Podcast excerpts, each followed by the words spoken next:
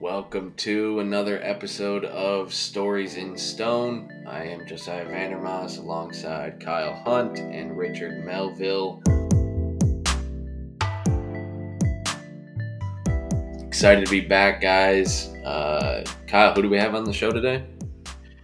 Uh, today we got Dean Brady, uh, CEO, found co-founder of uh, Granite Pro out in Maryland. Um, had a great conversation, uh, and just hearing how his company has taken off in the past ten years. It was a really cool story. Yeah, yeah. Uh, everything from speedos to uh, Eastern Europe and everything in between. There, there was a lot covered on this week's episode. From the farm farmland of Maryland to the to the graveyards of uh, Romania. Yes. Uh, that sounds a little more intimidating than than I meant for it to sound. But no, it was good. Good. Dean's just a very sharp guy. His business acumen, how he's grown the business, leadership capabilities. I think it's a great episode. Yeah, Richard, anything from your perspective? Yeah, he's got a very commanding presence. Yes. Just you know, everything you everything he says sounds like gold. It's like, oh yeah, that's definitely true. I don't I don't know if it is, but it, it sounds like it. You know, I mean, I'm sure it is. He's a, he's a very reputable guy. yeah, it's, it's incredible. Truly, he's he's a Dean is very convincing. Yeah, he's yeah. he's a he's a good guy. Yeah, nice. Just one more thing that I thought was interesting. Just what he picked up at Discover uh, up in Boston. Just what what pushes you to continue forward. He knows he's going to get to his point that he's going to be all right, but the care for his employees that what motivates him to continue to grow and thrive his business is improving the lives of his employees. I thought that was a fantastic answer. A lot, a lot of good, a lot of good management advice. Sure, for sure. Among a plethora of fantastic. Answers. Awesome. Well, we are not going to waste any more time here. We'll get you right to our mm-hmm. conversation with Dean. Are you drowning in remnants? Do you struggle to get quotes out on time? Uh, is your process undefined as you as you go through the job? Action Flow has an answer for each of these questions, and it, it will allow you to rest easy at night knowing that these questions are answered and jobs are flowing through your shop. Visit actionflow.net today to set up your discovery call.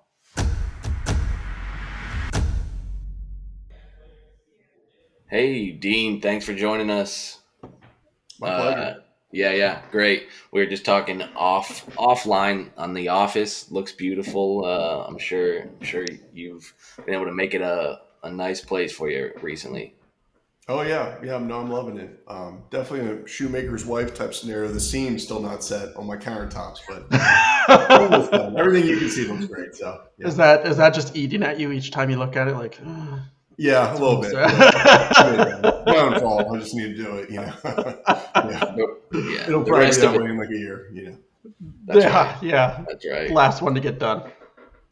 Well, cool yeah, thanks again for coming on, and uh, we're, we're excited to learn a little bit more about your history, your your story in the stone industry. Before we get started, why don't we uh, just go over a little bit of who you are? Uh, why don't you tell us uh, your role, where you work, and how long you've been in that role? Yeah, sure. So um, I'm one of the co-founders of Granite Pro. We're in Eldersburg, Maryland we're about to be we're be approaching 10 years this uh, upcoming October. So uh, it's been a fun ride. You know, my business partner and I we started from the ground up. Um, you know, we had a circular saw, a straight edge, and a table that we built, and um, you know, it's pretty impressive to see where we've come so far. You kind of forget as you're you know when you're in the weeds, you don't really realize, and then one day you just step in your shop and you have CNCs everywhere and a lot of great employees, and um, it's definitely been a wild ride, but very rewarding. Yeah, awesome. Yeah, we'll we'll definitely get into the wild ride, and uh, just for the listener, uh, I'd say uh, Kyle and I about a year ago were sitting with Dean and just got to hear this story that you're that you're about to hear. Kind of some of the early impetus for for this podcast and ideas of just exploring just yeah, really interesting stories. And so uh, we're excited for you guys to hear. Uh, but before we dive into that, we still got a couple more uh, questions, the real hard hitting stuff. Uh, can you tell us your favorite dessert? right. Um, I actually don't really like sugar very much. Um, Okay. Lucky. If I had to pick one, I guess you know, ice cream. Yeah, Yeah, But, it's a go-to. It's a I go-to. wish I had that attitude towards dessert. yeah. Well, you know, you know. So I used to not eat sugar at all. It just my my parents never even like the sugary cereals, and then my wife, she loves sugar, and then that's what actually got me into eating it at all. And now I occasionally do eat some ice cream and stuff like that, but regret it every time. You know, every time. Cool. And then last one, uh, any music, artist, album, song that you've been listening to recently that gets you through the day? Honestly, I've been going through a weird little country kick. Like I listen to everything from like classical to metal. Um, you know, Ron and I, when we were uh, younger, we actually had a progressive metal band, and um, Oh, uh, we have to get into that a little bit. yeah, Yeah. That's awesome. Yeah, we'd have to. It'd, it'd be cool to get some uh, some like band photos from back. in yeah, day. right, yeah, yeah. They're pretty funny. It's crazy. We, we were, you know, uh, a lot skinnier back then, both of us. So, it's the country kick. Are you like, in my opinion, real country, like Colter Wall and and that kind of vein, Uh, some or are you like in the poppy variety, poppy country? Yeah. Yeah, uh, not really super poppy. I mean, um, I'm trying to think. Uh, honestly, I'm just kind of playing Spotify. I'm not. I can't say like really Okay, follow okay. country or anything like that. But I definitely like a more kind of raw, grungy storyteller type country Yes. rather than I don't like the more new age stuff. Like it. for sure. Yeah, it, fe- it feels like when the when the summer months roll around, country just is Yeah. a Yeah. appointment. We're in. Western Maryland too, where it's like a lot of farm and field. So just you know, a beautiful day driving out to a job site, listening to some country, it just seems fitting. You know, I love it. summertime. Cool, cool. Yeah, why don't uh why don't we just dive in now uh to to your story? Take us back uh before maybe even before the stone industry. What were you doing prior to that? And uh yeah, what were what were those early years? Take us back as far as you want.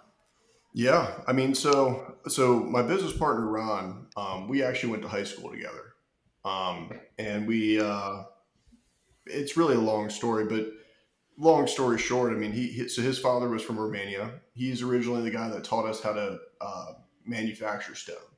Now he was a, a small operation. This is back before Granite really had a lot of different technology available. I mean, maybe a large entity, but most people would be lucky to have a bridge saw. The Yukon was a big thing back then.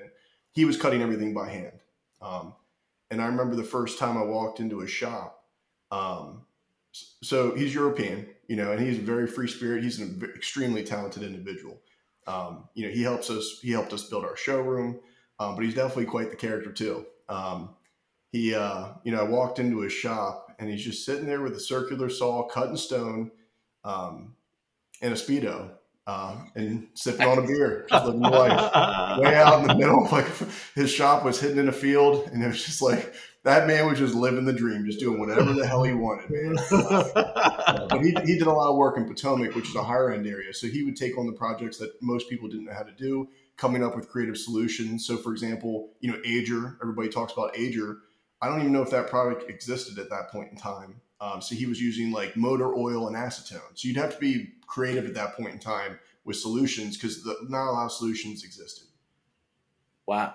Yeah, Yeah. that's fascinating. So that was in that was around where you That was are in high now. school. So that Okay. and back then I was just helping like on a rare occasion uh, do an install. You know what I mean? Uh, just help Mhm. them move pieces in, um, set them in place. Uh, but that's kind of where I got started into the industry. And then Okay. um, Ron and his father, so his father was originally from Romania. They moved back to Romania, um, and I was going to visit them for a month, and I ended up living there for almost a year, uh, just helping them out. And they had a stone business there too, so we did that in Europe. Um, Wow. and then um, years passed. You know, I would go there, come back, and then uh, you know, I told Ron, "Listen, I already, you know, I was actually working for a stone business here in Maryland, um, Okay. and I had an interesting interaction with that guy too. So I was doing fabrication and installation, and I needed to make more money. I was making, I think, thirteen fifty an hour, Um, and he was a great guy, but he actually didn't pay overtime. I, I was just young and I didn't realize that was illegal. so I just kind of, I would work a lot of overtime, but I didn't get double, you know, time and a half. Wow. Um, so then I was like, you know, I need to make more money. He told me if I do sales after work, you know, I mean, make my own business cards, do all that, you know, he'll give me a cut of the sale. So I was basically fabricating, installing, and then after work, I would go out and find leads. And eventually I teamed up with a pretty large real estate agent. Um, so uh, that brought me quite a bit of leads. So then I was going back to Romania because I was to, I met a girl there who ended up being my wife. And I told Ron, I was like, listen, man, I already have my own leads because I, I wouldn't, I didn't want to take, you know, I wouldn't have called any of his clientele. I just called the people, you know, I planned on calling the people I, um, the, the you dug up connections you, I developed. Yeah, yeah. And uh, I said, listen, man, I already have some leads. You should just come back with me and we'll start our own business. And I didn't think he was going to want to do it because uh, he loved Romania so much. It's a really fun place. You know, we were young, just living, you know, the dream uh, for that time. And um, he uh, he said yes, and I didn't think he was going to. So, and it was funny because at that point in time, that other guy wanted me to buy into his company. Um, oh wow! So it was kind of like I was either going to buy into that company or I was going to start my own. And I really didn't want to buy in because I just feel like we didn't share the same values. Like, not that anything was wrong with how he did things. I just thought we were right. butt heads. Except for not paying overtime. I feel like that was that was probably yeah, and just stuff like that's what I mean. I think we just didn't share the same vision. And basically, I would have been paying to grow his company because you know a few years right. later, I was already generating in three years the same amount of revenue he was after ten. So I'm really glad that, that didn't happen. Yes. Um, so, but anyway, you know, so basically he came back and then I was still working at that other company. And the thing was, that guy one day just decided that he was going to go back to Mongolia. He was like, "Hey, Dean, listen, I'm going to go, you know, on vacation for a month. I just kind of need you to hold down the shop." Which, looking back now, is absolutely insane. I had, I've never managed anybody. I was getting paid thirteen fifty an hour. I think at that point, it might have been like fourteen bucks. All I knew to do was fabricator install. I had no access to the books. It was like totally insane, and I, I already knew I was going to be starting my own business. But you know, we had a good relationship, and I didn't want to like mm-hmm. you know, ruin that for him. So I literally ran his whole business, and then Ron was on the uh, building our shop. So we were like cutting little trenches. You know, we had a little thousand mm. square foot bay that we found. We were cut little trenches, building our table. You know, and I remember him and I being at like twelve o'clock at night putting all that together. It's just crazy. And then the day he came back, I told him like, listen, I'm branching off and I'm doing my own thing, and um, that's what we did. What was his reaction? Well, I have a lot of questions already yeah, yeah. at this point. yeah. So let's back up for a second. First time, so you're, you see Ron's dad in a speedo out there cutting. First time he gets you with some type of blade in your hand or has you cutting. What's that experience like? Is he walking you through it? Like, you like did he mentor you in that in that way of like cutting and all that and give you a little bit more experience of like this is what fine craftsmanship looks like? In the, yeah i feel like he taught us not only that but also just great life lessons just how to kind of mm-hmm. like be patient do things properly um, not stress you know those types of things. Um, and yeah i mean i remember he started us off with polishing. So it was like mm-hmm. endless polishing and a lot of it was in europe honestly with the fabrication side. So like there was a lot of window sills so I got very good at doing quarter round and half bull nose. It was just okay. everything was done all day, and it was just like long strips of that, you know. Right. Um, and I feel like, the, and Ron always did most of the cutting on the saw, so I actually never did much of that. Um, okay. I would do it here and there, but it, it, it's a very difficult thing to do because you have to you have mm-hmm. to set up the saw, step cut it nice and slow, usually in three different um, runs. Uh, it's just mm-hmm. extremely time consuming, uh, and the mm-hmm. blade can easily get off balance. You know, you can start basically swaying to the left or the right, and your whole cut's off. Man, yeah, I don't have the. I'm, I'm not steady enough for that. Um, and then the second second question that, as you're building that shop, at, at the same time, um, what is one? What does that conversation go with? Like with the owner of the other place, how do you have that conversation? Just for listeners yeah, who may so, be in the same boat. Yeah, honestly, so um, you know when he came back, um, we ba- basically I just gave him a call. I told him I was like, "Listen, man, um, you know I prefer to do it face to face, but I was just so busy. I just really didn't have time. Mm-hmm. I was like, listen, man, you know, I didn't want to burst your bubble when you're on vacation. I decided to make my own business. I told him, don't worry, you know, I'm, I'm not going to reach out to any of your clientele. The only people I'm going to reach out to are the people that you know the relationships I built when I did the sales. And I stuck to that. Mm-hmm. I actually had people that called me because I guess they heard through his employees that I, you know, started my own. I told them no because I, I, just Mhm. didn't want to. Now, some of those people reached out again a year later, uh, and then I told them, yeah, because at that point I felt like it was fair competition. I gave enough time. I wasn't Right. bound by any non-compete clause. He wanted me to do that, uh, like after the fact, and obviously I wasn't going to do that. Um, Right. But yeah, I really didn't. Um, and and, and the, at the end of the day, too, his clientele is very different than our target clientele too.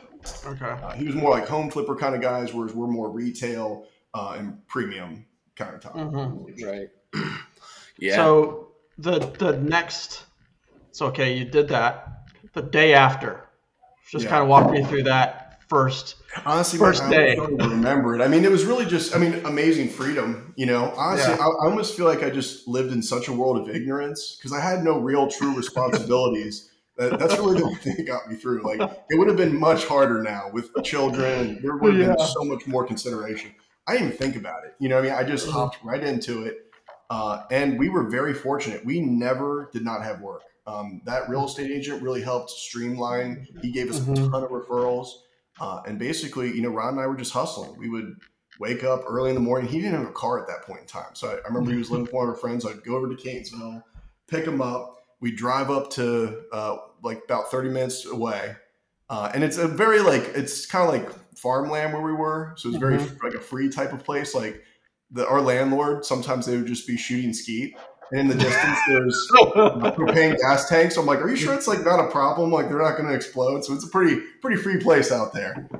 Um, love that. But it was great, man. It was so fun. I mean, we would just wake up in the morning. We'd both polish. We'd both uh, he would cut everything, and then we'd both go out to install. And I just remember we had a, a an electric polisher, so we would. Those things shock you constantly. Like you know, like people always I- realize like electricity is not quite as dangerous here as people make it sound because I mean that thing's dripping in water and you, you can feel a slight tingle from the like the a slight shock going through. It's crazy and it was horrible. So the Wakes first thing we got was an air compressor as soon as we could. But yeah, it's been a wild ride, man. That was Been a while. that was my question. My next question was the first piece of equipment, and air. Yeah, so air the first thing was the Atlas air compressor. I think we got it for like thirteen thousand dollars, which is crazy because we just bought another one, uh, and it was almost twenty thousand dollars for virtually the same thing, which is Jeez. wild. Which goes to speak of how much everything has increased in price. right. yeah. 'cause Yeah. This is yeah. all. So, we- so within- basically, it was like a little small one thousand square foot bay, and actually, Okay. our first guy that we hired, he still works with us to, to this day. And I remember the look of disappointment on his face when he realized that was our whole shop because he saw this huge building when he first came up. And they're like, oh, yeah, yeah, no, the Granite Pro, oh, they're around the side. And they just, this little round door opens and it's just this little shack. Most people would probably be storing like a few lawnmowers in there. You know, I mean, it was small. So he stuck with us. I Yeah. love it. Yeah, it was wild. Yeah. Um, Cool. So yeah, I mean, honestly, it was it was a great experience. I mean, it was just uh, I'm glad we did it this way, where we really did it from the ground up. Because now, you know, if there's ever an issue, I just know the business so extremely well. Like, you know, there was an issue today, a little bit of a gap on the wall. I could tell something was installed. That like part a section of it was installed installed askew. You know what I mean? And I just know where to look immediately because I've done it for so long. Uh, I'm not like a business owner that's out of touch with the industry you know, sometimes I feel for people that are like, yeah, I just bought this grant company. I'm like, mm, man, you don't know what Yeah. you've yourself into, man. Especially if you don't know it because it, it's so complex. It's a complex Sure. industry. It's a tough Sure. business. Yeah, and you. I mean, yeah. Just from the sounds of it, you got to know it from yeah all different angles and all facets. all yeah. different even business types, who you're selling to, what you're doing. Mhm. That that's really cool. Uh, So then, how long were you in that first setup? Was that like a you're not still in there? I'm, I'm, I'm assuming. Oh yeah, no, no. So um, I want to say it was probably about a year and a half to two years, and then we moved over to uh, there's where we are now. We had like a so we moved from a thousand square foot building, and then we got half of another building, which was a three thousand square foot. Um, and I remember at that point in time, it felt like such a huge space because we just had three thousand square feet, some little you know trenches that we cut out, and then this little eight foot by four foot table that we built sitting in the middle, and it just looked like a huge space. Uh, and then we bought a Yukon too. Um, we just got it new, and that filled up the space pretty quickly. And then we realized, you know, this isn't going to cut it. Um, so then I believe then we got the other half of the building, which ended up being around seven thousand square foot. Okay. Um, Awesome. So yeah, it's just been you know I feel like we're constantly reinvesting in something all the time, whether it's something for the installation teams, um, for the fabrication. We always like to make sure we always have the most state of the art equipment. Um, yeah, So, you know, we're, we've talked a lot about the the the fabrication side, the the learning that side of it. You know, previously you say, you know, I've never I never managed anyone. Uh, you know, when that guy went on vacation. Just talk us through your journey of like learning that aspect of the business. I know we've had a number of conversations other times where I've just kind of learned from you different aspects, like where are you learning, where are you trying to apply. Just talk to us about that growth in yourself over the past 10 years. yeah. I mean, um, I feel like I always had uh, strong leadership qualities. It's just come natural to me. I'm a very stubborn and uh, individual. I just, I, you know, I, I, I like to have things my way, to say the least. I always knew I'd have to start my own business. I was a horrible employee. Um, so telling people what to do was never uncomfortable for me, but it's definitely been a learning curve. You know, um, making sure you understand uh, what people really want, because not everybody wants the same thing, has been an inter- interesting learning point for me. I mean, I actually have a good story that actually um, I might have told you this one before. Hmm. I was sitting in a Starbucks one time, and there was this French dude and this kid, and the kid was talking about a glove that he wanted to develop. And the French guy was like, no, no, no, listen, you can't just make a glove. Doesn't matter how good it is. Uh, someone's just going to copy it, uh, have them make it in China and sell it for cheaper. You need to build a brand. Um, and I Hmm. was like, man, this guy obviously knows what he's talking about. I need to find out who this guy is. So I followed him out to the parking lot. I was like, hey, excuse me. I was like, you know, it sounds like you know a lot about business. I was like, uh, what do you do? And it turns out he was the um, professor of marketing for Towson University uh, Mm. and he also te- had a class in entrepreneurship. So I took him out to lunch and we got to talking. And one of my biggest fears was like, you know, if I help develop people and I teach them everything I know, why aren't they just going to run off? You know, basically do what I did. You know, run off, take the information, start their own business. And he Mhm. told me he was like, you know, out of 500 students in my entrepreneurship class, probably two or three are actually going to go on to chase that path. Mhm. And I thought that was really interesting. So it's a personality type. You could give Mhm. somebody step by step instructions, exactly what you did or exactly what you're going to do. They'll never do it. You know, Mhm. look at AI. You know, AI, um, it makes you realize how stupid you are because you have all the information in the world. You know, you can go to ChatGPT and they can tell you incredible amounts of information. You just don't know what question to ask. Right. You know, I sit Yeah. there, I'm like, oh man, I can do anything now. You just don't know what to do. yeah, I did that with ChatGPT yesterday. I was like, I was just Yeah. playing around with it, asking it questions. Like, I don't know what to Yeah. ask now. but Yeah. um, But yeah, to revert back to your question, I mean, Mhm. there's just been a, a lot of learning. I mean, just learning, um, you know, what information to share, what not to share, um, what to be concerned about, what not to, mhm. how to manage situations, how to manage stress. Um, Right. that's something that's a big one. Yeah. So Yeah. one one uh, maybe just a, a another way to to ask the same question. You know, training and growing people. We kind of talked about that a little bit. You know, do you? I remember Sarah, your salesperson, or you hired her early on, and that answering the phones. Just kind of walk through that sort of like the realization and growing yourself as the the leader of this company. Just kind of, I think people would like that story. Yeah, sure. I mean, there's just been so many lessons I've had um, through the years. Um, small things, big things. I, I think the largest one is the one with Sarah. I mean, I Mhm. just so I hired Sarah. Um, she's she was 21, I believe, at the time, and I had her answering the phones, and I realized that the leads were dropping off significantly.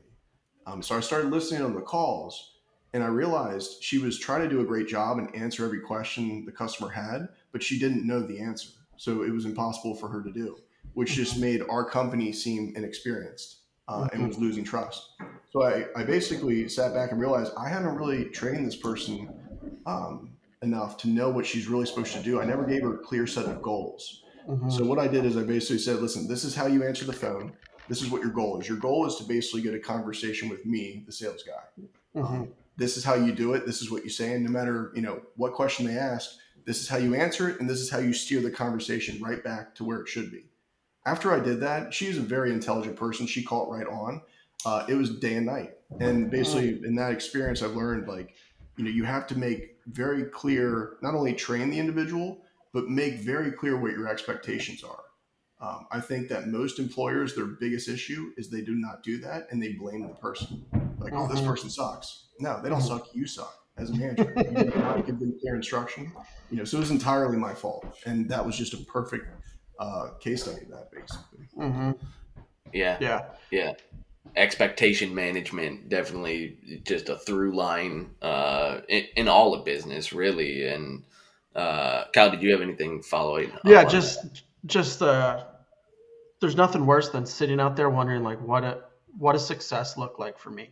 Like Yeah. as, as an employee or, you know, when as a leader, you're thinking like, try to put your, your, yourself in the mind space that your employees are in. And then wondering like, what does it mean to be successful? If they're wondering that, then you've failed. Like, Yeah. you you have to know in this position in this role what does this success look like for me what does success look like for this company what does success look like three years from now because those are all different answers and communicating that clearly is just I and I think not even cl- clarity just for your team, but for yourself. I think Yeah. oftentimes people get so lost in the uh, the chaos. You know, they Mhm. think they have a clear picture in their mind, but in reality, if they ask themselves, they actually probably can't write it down on paper. Oftentimes, Right. They, they, and then they come to the realization that they're just kind of floating along. Their their business is just dragging them through the mud. You know, and they're just a, a Mhm. passenger in a sense. You know, in this little ship that you created. mhm, mhm. Um, so yeah, you've talked about how seen a lot of growth in the last 10 years, gone through a lot of different phases of business and just yeah, always taking that next step, finding the next uh, thing that's going to push you over uh, the next edge. What would you say has been the most helpful resource or uh, advice that as you as you keep looking to grow, where do you go? Where do you find that inspiration? Is it other fabricators? Is it groups, software? Yeah, what what spurs you on? How are you how are you coming up with these ideas? Yeah, I mean, I think like you know the action flow event you guys had. Uh, I think the most value of those things are just being around other fabricators. Uh, I think being able to visit other shops is huge. I know we did a Rockheads event and we went to Discover Services, Mhm. and you know I feel like this kind of speaks to what I was just talking about. Um, the owner was saying, you know, I, I I grew the. He was talking about how he grew his business. I think to like a fifteen or twenty million company. He had the second home. He had everything he needed. Um, but then so he was like, why go further? And then he realized for for for the people in his company, for his Mhm. employees. Uh, and that was very insightful for me. Like that's a great point. You know what I mean? Yeah, I'm going to get to a point at one point where I'm just super comfortable. What keeps you going? It's wanting to push other people further. Uh, Mm. So I feel like you know going to those type of events will give you incredible insight that you would not come up with likely on your own, or it will do it in a much shorter period of time. Mm.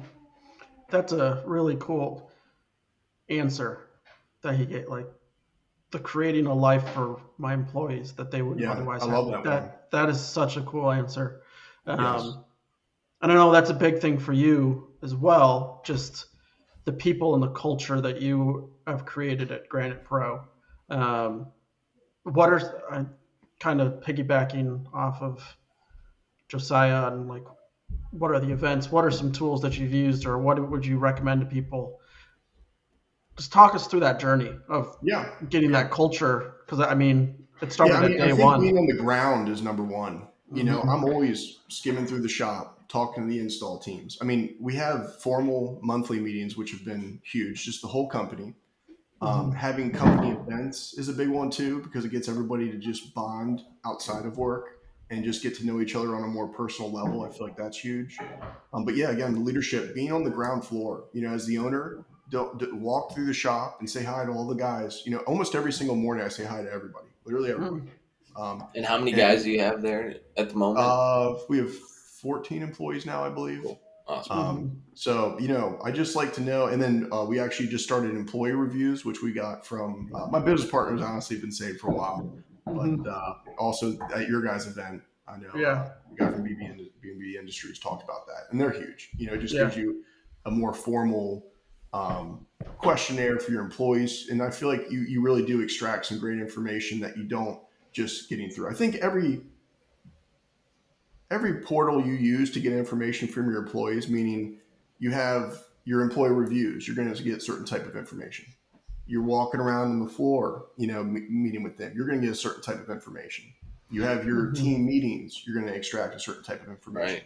There's really no one way to do it. I feel like you really need to constantly be in touch to know uh, what they want, what drives them, uh, what your company currently needs, what's lacking. Um, because you know, me for example, there's issues all the time. I, you know, it's amazing how people won't tell you things. Like I had this one guy we hired a long time ago, and it's always stuck with me.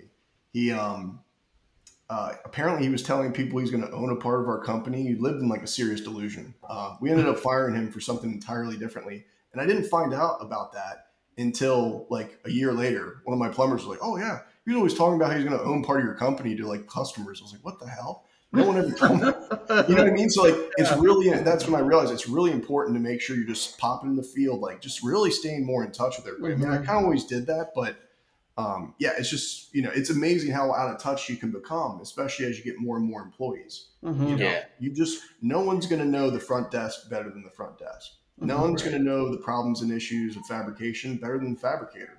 You know, um, Mhm. because Yeah. as you grow, new ones arise. We have new problems all the time, and it's it's amazing that we haven't had them before. It's just I guess as you grow and the numbers increase, the likelihood becomes more uh, probable, and um, you just have to find more and more solutions for everything.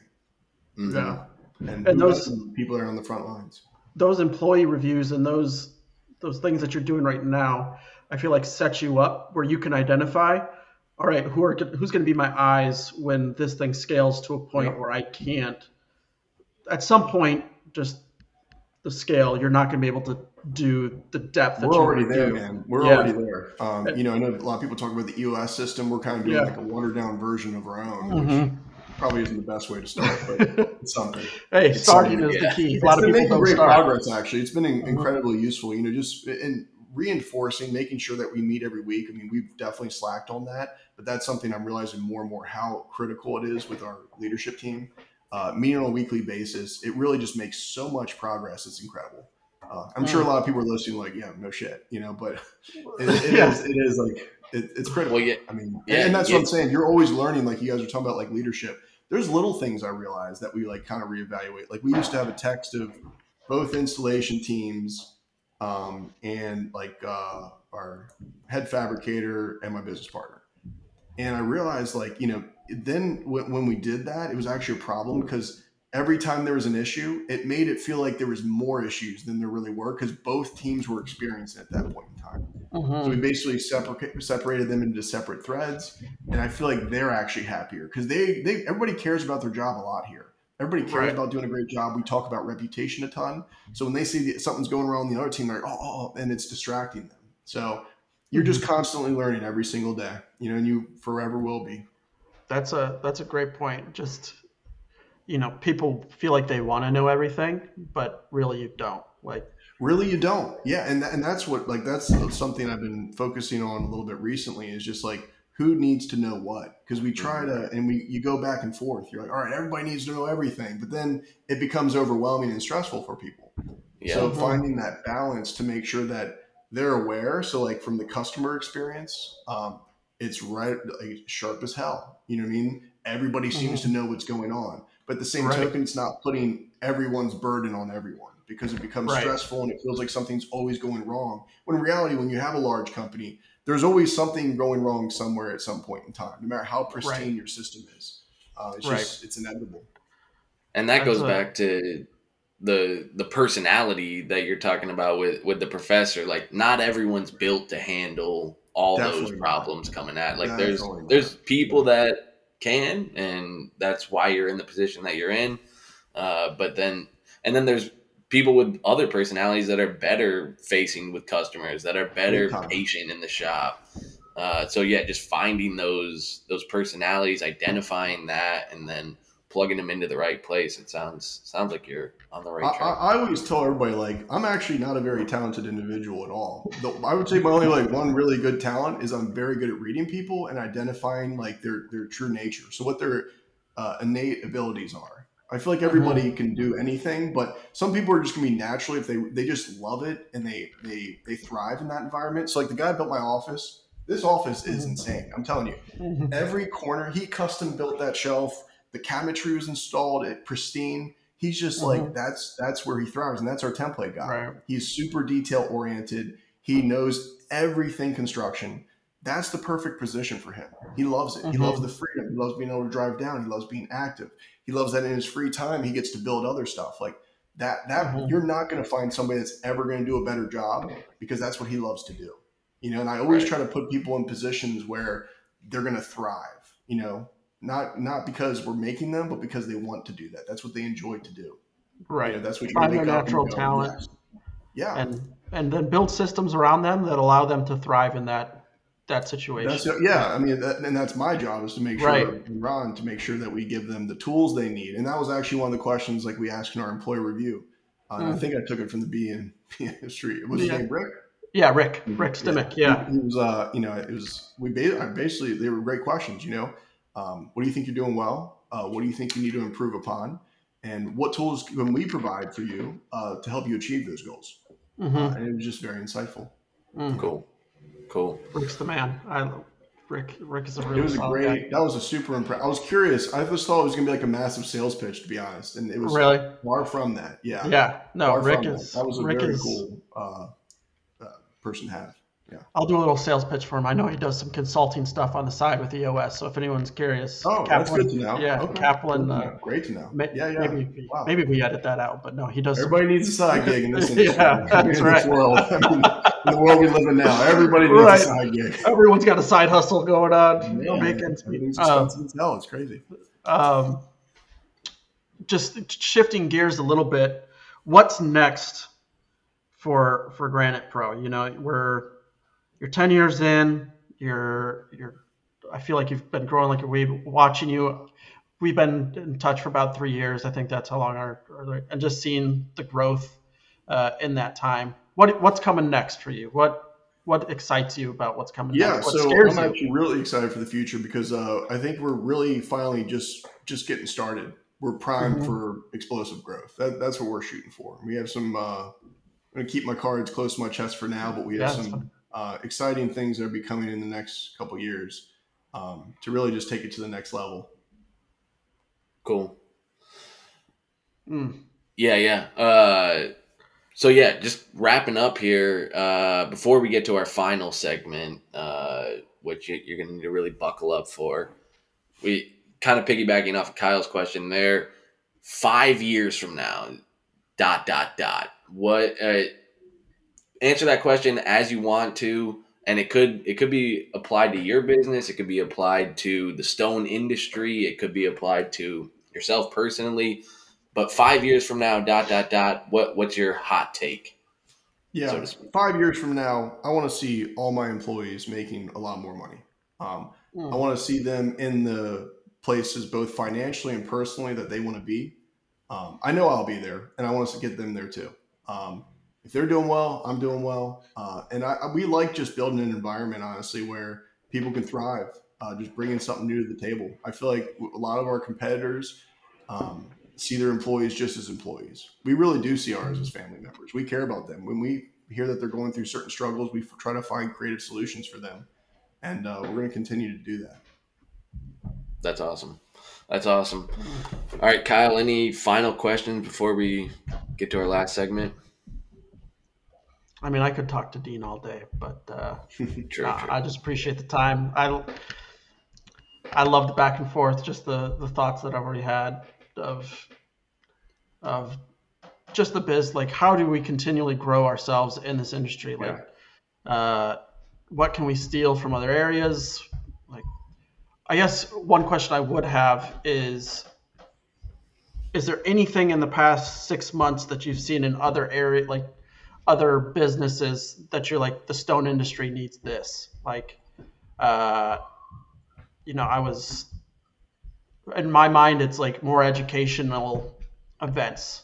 Like, let's train, let's have these podcasts, let's have these things where we can give resources to people to grow their businesses. Is there anything in your mind that, you know, the stone industry needs a little bit more of? Yeah, I think it's actually well in that way. Um, Mhm. Exactly like you were saying. More education, uh, more. It, it always surprises me how this industry has kind of been dwindled down in some areas to like this like uh, bulk output, uh, loss of craft, and more about just number, number, number. Um, Mhm.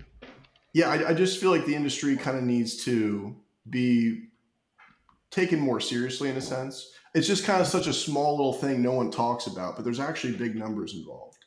Um, Mhm. So yeah, I, I just think uh, I think it's already been on the path. You know, more people are developing. Like look at like the no lift car. I feel like there's just more and more people putting more and more time and effort. I mean, I will say the CNC and the software is actually falling a little bit behind, which I was unaware of. Um, Mm. the so I was actually at another shop where they were doing a wood manufacturing. They're building cabinets, and they had their Mhm. CNC synced with their phone and everything. And you know, I just know a lot of our CNCs like they're getting there, but I'm starting to realize how far behind the times with all their software is. The hardware is all the same, but the software Right. is actually. I, I get maybe there's just not enough money in the industry they feel to reinvest in that, but you know, I feel like our industry is always the last one to get it. You know, it's probably like it starts in the woodworking and the metalworking industries, uh, and then it slowly trickles into ours. Mhm. You kind of get the scraps of. We get the scrap. We get we get like the ten, we're like the America. You know, like Europe always has some music, and then ten years later, America's like, yeah, this is the best. It's kind of like the same thing with the stone industry. yeah. Everybody else has like, yeah, we, we've had that for a long time. Yeah. Uh, I don't know why you're excited. Yeah, so the answer to the uh, five years from now question is just go look at the woodworking industry. Yeah, really. Yeah, really. I know. Yeah. Yeah.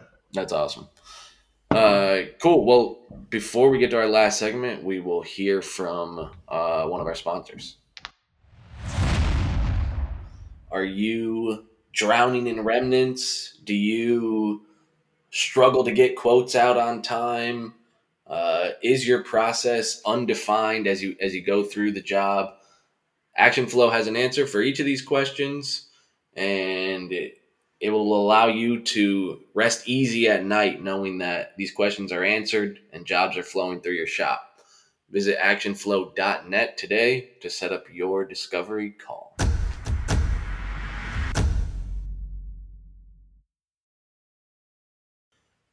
All right, we're back and ready for the rock seat. Uh, similar to the hot seat, but you're on the rock seat here, Dean. Just as uncomfortable. Yeah, just as uncomfortable. Hopefully, you come out alive. Uh, I'll start us off this week. Uh, favorite or coolest job that you've been involved in? Sounds like even dating back a long time ago, you you were a part of some really cool stuff. But yeah, is there one that sticks out? Whether it's big or just intricate, what? Yeah, what was that job? Uh, we did some gravestones in Romania, uh, and it was like it wasn't super advanced. It was just laminated stone, cut out crosses and stuff. But uh, Ron's dad did some incredible work uh, carving in the stone to make like the pages for the book. Mm. Um, and it's just cool to think that we built something that's gonna, you know, uh, mean a lot to somebody. Um, Mm. and some they'll appreciate for probably well after I'm dead and gone. Yeah, That's cool. and yeah, you can be sure that no one no one else will have that answer on this podcast. Yeah. that that'll be a one Yeah. of one. Awesome. Yeah. Um, so the last time that you walked in somewhere and maybe a family member, maybe a close friend, and you looked at their kitchen and saw their countertops and you're like, Dear Lord, let me help Yeah. Right, you. right. how, how often and when was the last time? I feel like that's any time I walk into a restaurant. Um, you know what I mean? I don't do any. I, I, I feel like after COVID with kids and stuff, I barely go anywhere. But when I do Right. go to a restaurant, it's always a problem. There's actually this one restaurant. Uh, they're a really well-known restaurant, but I don't tell anybody we did it because they they used somebody cheaper downstairs and they used us upstairs. I'm afraid people are going to think we did the downstairs work. They did it after us, and it's all falling apart, and ours is still pristine. So Wow. That's hilarious. You'll have to tell us. yeah, I literally can't use it for marketing. For that just grinds you every time you step in. It there. does, man. They're huge. They actually sponsor like a football team and everything. Like it's yeah. It's Oh, awesome. that's You just got to go offer and do the downstairs for free. I know, man. I don't have to tell the guy. Yeah, I'm like, listen, man. Jeez. Cool. What uh, what countertops are you rocking in your own home right now? I actually have quartz, you know, Yeah. and I like quartz. I mean, it's it's great now we have kids, especially. Mm-hmm. Um, uh, I think the next home will definitely be natural stone. Uh, we were just on like, you know, my wife's European. You know, she likes that minimal, clean cut look. So it looks. Yeah. Uh, cool. Well, then, final question is favorite tool or gadget uh, as you think about. You've already mentioned the no lift, some different CNC stuff, but is there anything that's just uh, maybe off the beaten path that people don't maybe not realize? Uh, yeah. What's your favorite tool? I mean, days? honestly, really not just saying it because I'm on this podcast. I mean, Action Flow has been my favorite because it's really helped us streamline um, just our processes and our system. I can't like you know I, I went into some other fabricators and they're using some competitor software, and it's basically just a massive notepad. It blows my mind that there's twenty million dollar companies operating off this software. I I, I, I literally cannot fathom how. It- it- it- you know, I really can't. I'm just like, how does everybody know what's going on here? This is crazy. right. Um, so action flow, I'm all about process and procedure. Um, soon as we have a new employee, they're added to the action flow process. Um, you know, we get we got into cabinetry a few years ago. Just hired a new guy, kind of rehauling everything, re, giving everything an overhaul with the cabinetry side. Sat down with the team, wrote down the process, revisited every like in a week, what works, what doesn't. You know, then revisit in a month, what works, what doesn't and it's just this constantly evolving thing. And I was actually looking back on it recently. I was like, damn, this thing's like a masterpiece now. You know, it took, it took like five years or whatever it's been now, but um, you know, it really is cool to see. And it's honestly, in my sense, almost like a proprietary thing because it's that's that's that's our business right there. You know, if you Yeah. can look at your business, the closest thing to it besides your books, that's kind of it. Your Mhm. process. That's, Yeah. that was unpaid, just so everyone listening. We didn't, we didn't prompt that. That was Dean. You can pay me if you want. yeah, that's I true. will continue. Send us your Venmo handle after. We'll, uh, Yeah, it really has. Yeah. No, cool. Uh, well, from my from my end, Dean, thanks so much for coming on. Uh, Yeah, thanks for Kyle, sure, sure you would echo the sec- sentiment. Anytime I can chat with Dean, I feel like I'm walking away No, it's always a pleasure. encouraged and with you fun. Guys. Yeah, Always a pleasure. awesome. Awesome, Sweet. guys. See Awesome. you. Well, thanks so much, and we'll talk to you later. Sounds good. I'll see you.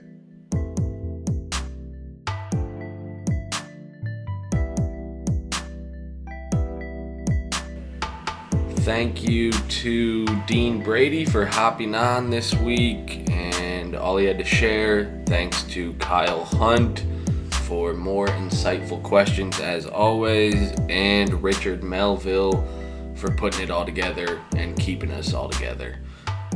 And most importantly, thank you to you, the listener. Without you guys, we wouldn't be able to do this. So thank you very much. We will see you next week. Don't forget to like, follow, and subscribe wherever you listen to podcasts. Have a great weekend.